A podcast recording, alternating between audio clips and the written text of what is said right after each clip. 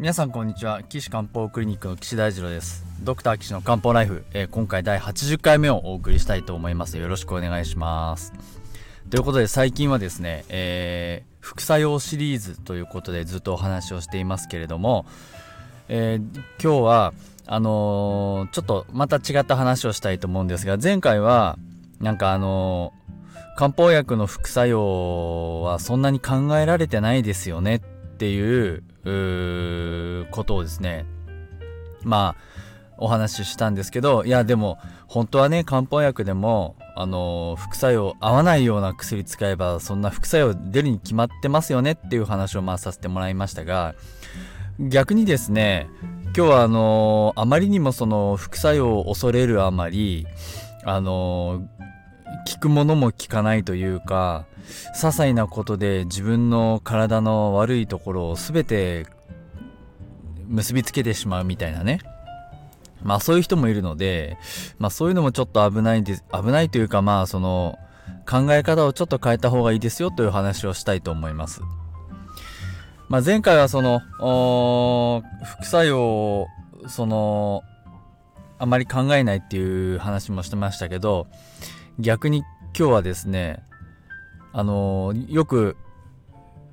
お医者さんにもらった薬がわかる本とか病院で出た薬を読む本とかなんかそういう本がいろいろあってまあ今時インターネットでもね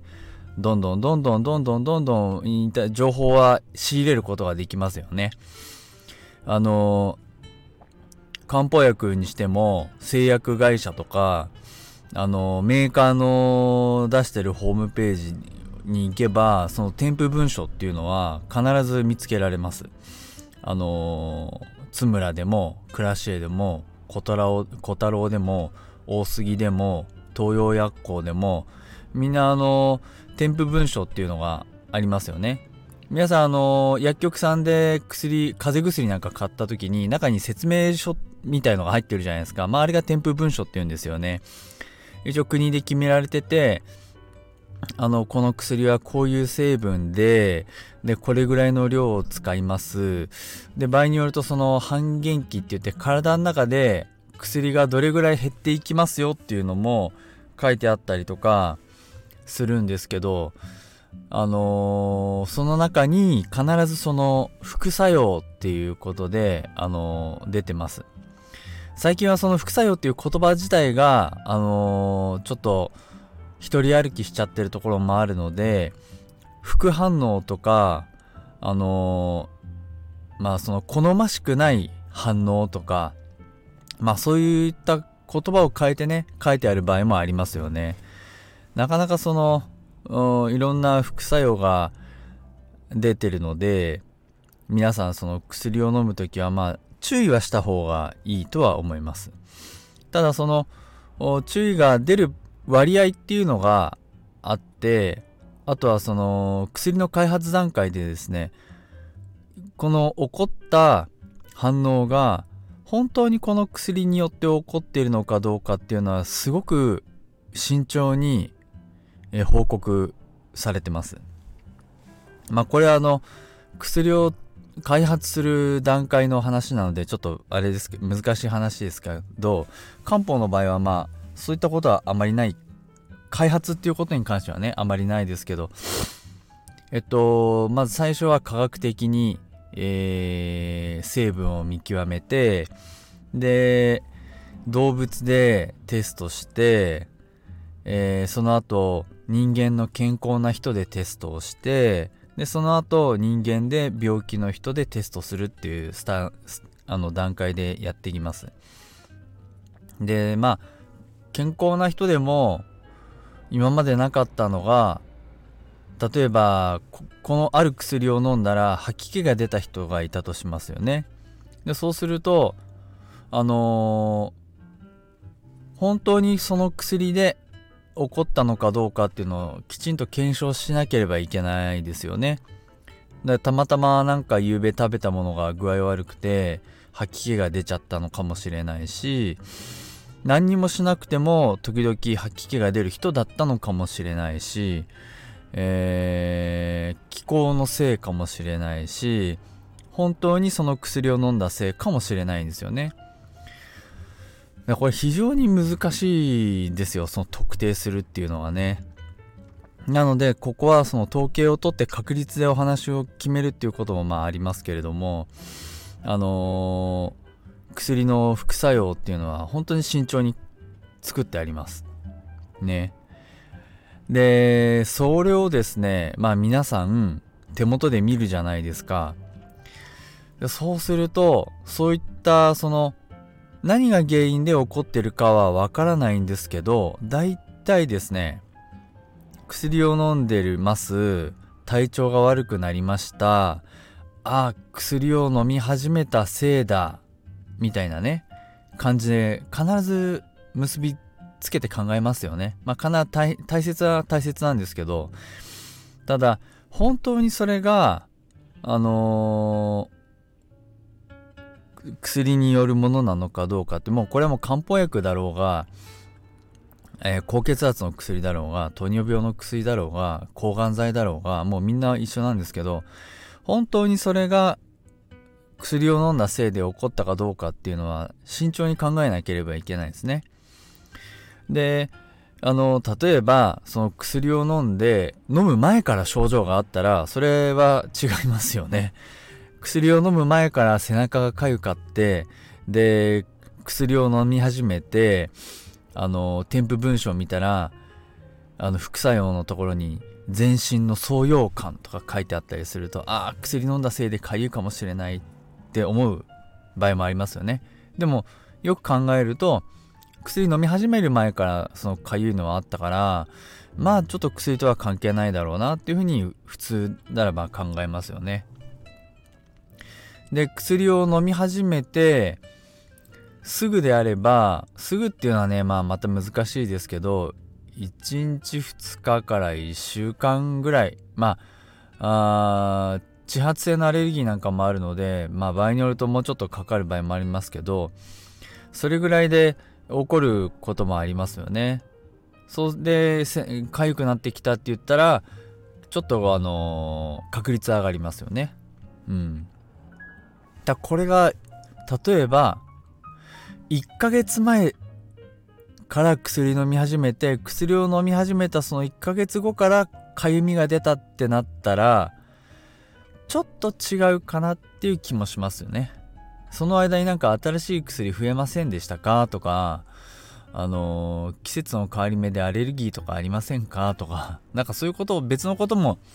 考える必要がある感じですよね。っていう感じで、あのー、本当にそれがどうかっていうのは、うーん、結構これ慎重で難しい問題です。本当に。なので、あのー、特に抗がん剤とかステロイド剤とか重要な薬を飲んでいる人は自分でその判断しないで必ずあの担当の先生に聞くようにするのはいいですよね。うん、逆にそうしないと危ない場合もあります。うん。あの、ステロイド剤なんかは特に、あのー、急にやめちゃうと体調が本当に悪くなってしまって、徐々にやめていかないといけない薬ですから、あのー急に自分の判断でやめない方がいいですよね。うん。なので、あのー、本当にそうかどうかって判断するのは先生と一緒に考えた方がいいです。はい。で、もしそれがですね、その薬の副作用によるものだったとしますよ。します。かゆみが出ちゃいました。でもそしたら、ここで考えなければいけないのは、薬によって得られるメリットと、そのかゆみで悩まされるっていうデメリットどっちを取るかっていうことなんですよね。これまあこれもその本当に本人がどうしたいかっていうこととあのー、体のその調子と相談もう本当ご本人との相談体との相談が必要になってくるわけなんですけどまあ、かゆみぐらいだったら、この薬飲んでると胃腸の調子もいいし、お腹も空いていっぱい食べれるし、元気になるから、まあ、かゆみがちょっと出るぐらいだったら全然大丈夫なんで続けたいですって思えば、もうぜひ続けてほしいと思うんですね。これはもうメリットとデメリットのバランスです。あのー、ちょっとかゆみが出るぐらいで、まあ、そこはちょっとかゆみのね、塗り薬塗って様子見てもいいんですからね。そうでなくて、いや、この薬のおかげで、あの、胃腸の調子は良くなるんですけど、なんかこう、めまいが出始めたんです。で、このめまいが結構強くて、朝起きらんないぐらいで仕事休んじゃうんですよねってなったとしますよね。もしそうなっちゃったら、これは日常生活に支障が出てくるし、そこまでして、えー、やんなきゃいけないっていうのはなかなか判断しにくいですね。で、しかも、他に薬があれば取り替えたいし、そういう不調っていうのは先生と相談する方が良さそうですよね。いや、あの、そのめまいはすぐ収まりますから、あの、すぐ漢方薬は続けてくださいっていう時もね、たまにあります。それは免言って言うんですけど、あの、漢方薬が効いてくると一度ですね、何かしら具合の悪いことが起こ起こります。で、その具合悪いのが起こったのがだんだん良くな、改善してきて、で、あの、元々の症状も良くなるっていうパターンがあるんですよね。まあ、それを免言と言いますけれども、あの、今言った話であれば、胃腸の調子を良くするのに漢方薬飲みます。でも漢方薬飲んだせいでめまいが起こりました。ただそのめまいっていうのは薬をちょっとずつ飲み続けていくとだんだん収まってきて消えていく場合もあるんですよね。例えば1週間薬飲んでたらめまいはもうしなくなって胃腸の調子も良くなったからこの薬続けてったらあの胃腸も良くなってめまいもなくなってハッピーになれるっていうね。そういう時もあるので、まあ、やっぱり担当の先生と相談するのはいいと思います。ただその担当の先生のレベルっていうのもありますから 何とも言えないのであのきちんと知ってる先生にね聞く方がいいですに決まってますよね。なのでやっぱり漢方治療鍼灸治療するってなったら専門の先生に相談するのがいいのかなと思います。で私のところはまあ専門なのでもうそういうお悩みとかねよそのクリニックでこういう薬使って漢方薬飲んでるんですけどなんか飲んでたら急に下痢になってきちゃって困ってるんですとか、まあ、そういう相談も受け付けてますのであの受診希望の方ホームページのねあの、お問い合わせ欄からお便りください。あのホームページの URL はですね、えー、高崎漢方人道 .com です。takasaki-kanpo.jimdo.com です。で、そこのお問い合わせフォームがありますから、そこから、えー、お便りください。まあ、あと、審査する前にですね、いやどんな人がやってるのか、このポッドキャスト聞いただけじゃわからないっていう人はですね、私の勉強会に来てください。えー、群馬県高崎市の村高町の郵便局の隣にありますね、NPO 法人じゃんけんぽんさんの寄り合い所でやってますんで、第1、毎月第1金曜日、もう5年ぐらい続いてますかね。第1金曜日の1時半から、だいたい2時間ぐらいでお話ししてます。先日、ちょうど昨日あったのかな？えっと、風についてね、お話させてもらって、現代医学と中医学でのこの風邪に対する考え方とアプローチの違い、ね、風邪はもう絶対漢方がいいですよっていう話をまあしてきました。まあそんな話をいろいろ、次回はちなみに、えっと、不眠かな？についてお話しする予定です。まあ、だ不不眠もそうですし、不妊とか、月経困難とか、あとは頭痛とか、耳鳴りとか、もう本当何でも、あのー、お話ししますので、あのー、まあ、リクエストいただいてもいいし、えー、聞きに来て、どんなもんかなっていうのを実感してみたらいいんじゃないかなと思います。ということで、えー、第80回ですね。えーもう80回になりましたけれども、まあまあ、これからまたどんどんどんどんどんどんどん続けてってね、あの、えー、中医学、漢方治療でハッピーになれる人が増えたらいいなと思ってます。それではまた皆さん次回お会いしましょう。さよなら。